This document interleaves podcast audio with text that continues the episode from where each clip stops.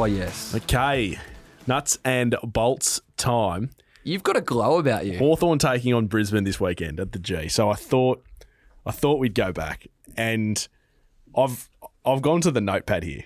I had a little bit of spare time on my hands this afternoon. It's a real hardback operation for those guys that. I'm a real Spirax, just the soft cover, but Yeah, Sam's no. the hard back. because I ruined the Spiraxes. Uh, yeah. The cover ends up getting like broken within two. So this is my second hardback of the year. I just started a second. Jeez, a lot of notes. Yeah, I noticed you just come in with a computer. Yeah. So you're not And much my of a, phone notes. So you're not much of a handwritten guy. No, I've got the Spirax out there too. I'm a big handwritten guy. You know the big problem with me though is I go back through notes and I can't read them, and I so often don't date them. Mm, geez, that's a big story over there. You just scroll past. What? What was it? No, I'm just making. Oh, goodness me. So September 2017. Yes.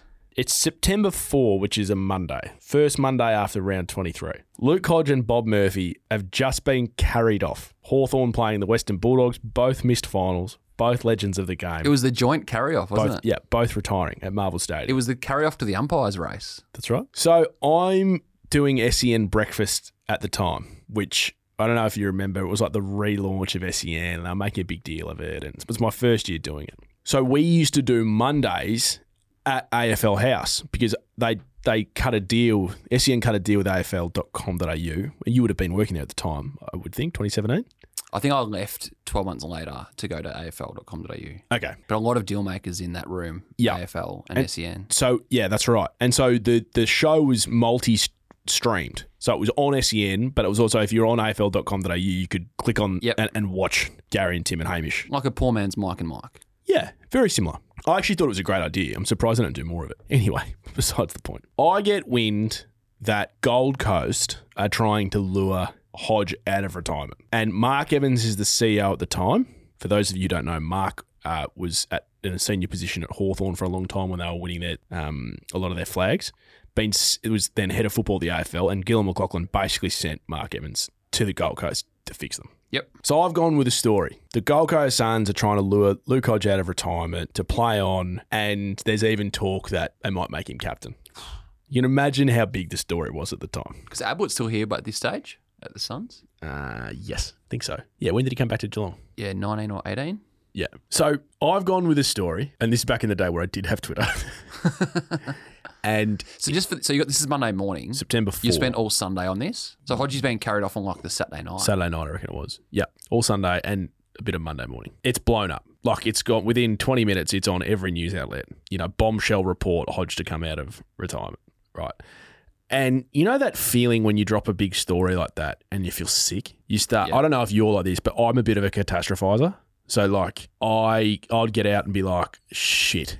Imagine if it's wrong, even though you've gotten it to a point where you know it's not wrong. Yeah. But there's still that element in you that you'll never be able to get rid of Yeah. that's like, oh my god, imagine you start playing out the embarrassment of is it wrong or like you know, what's your reputation going to be like? And because every big story you feel like you're sort of like putting your reputation on the line. And this is 2017, so it's what six years ago. So I'm 25. That's a big kind of period in your life, I mm. reckon, for a journo. Anyway, I let it play out. Later that day, phone rings. Now I've never told this story, and I don't, I haven't run it past him whether I'm okay to tell this story, but fuck it, Luke Hodge, mate, can you stop telling people I'm going to Gold Coast?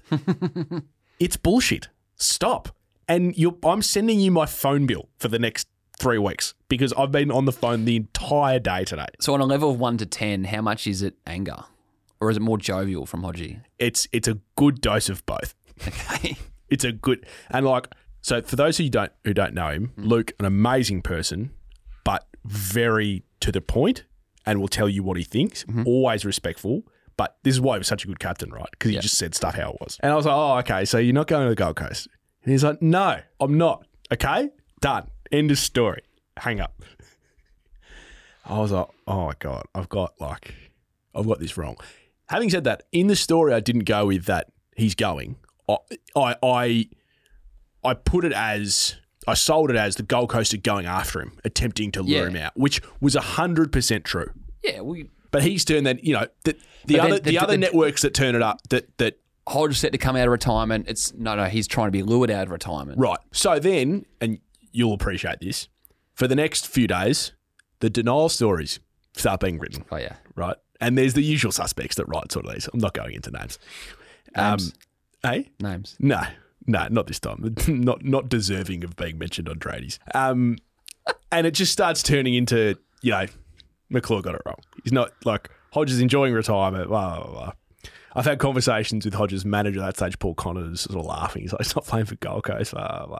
So that's September 4. And so a couple of weeks go past, and the story's kind of like petered out. But the people that I trust are still saying, mate, there's something in it. Like, you just keep following it. Like, this isn't over. I was like, really? Okay. So then things step up a little bit. I get wind. This is mid September. I think the week, I think it's preliminary final week. Mm-hmm. I get wind that on grand final week, Hodge is going to be in Sydney delivering a speech at some function and that things had changed. And he was the sort. My sources were, were very well placed, and they were telling me he was going to play next year. And I'm like, so something's changed with Gold Coast. Something's changed. And then another source came through and went, mate, I think you're in the right state. I think you've got the wrong team.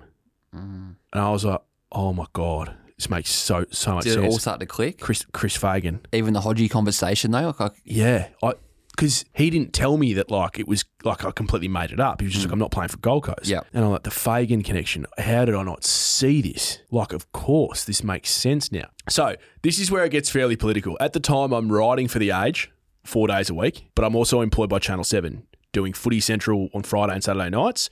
And on Talking Footy Yep. when it when it still existed. So I have to go to my editor Chloe Saltau, and I have to go to the head of footy at Seven, who's still the head of footy, Gary O'Keeffe Yep. both great people. And so it started this negotiation process of, guys, I think I've got this massive story. I need to go to Sydney. I need a camera and I need to, to doorstop Hodge. So Wednesday of grand final week, September 27, right? So 23 days after I've gone on air and said, I think he might play for Gold Coast. I fly to Sydney by myself Yep. and I'm trying to avoid being seen at any airport by anyone because like me going to Sydney's sort of irregular.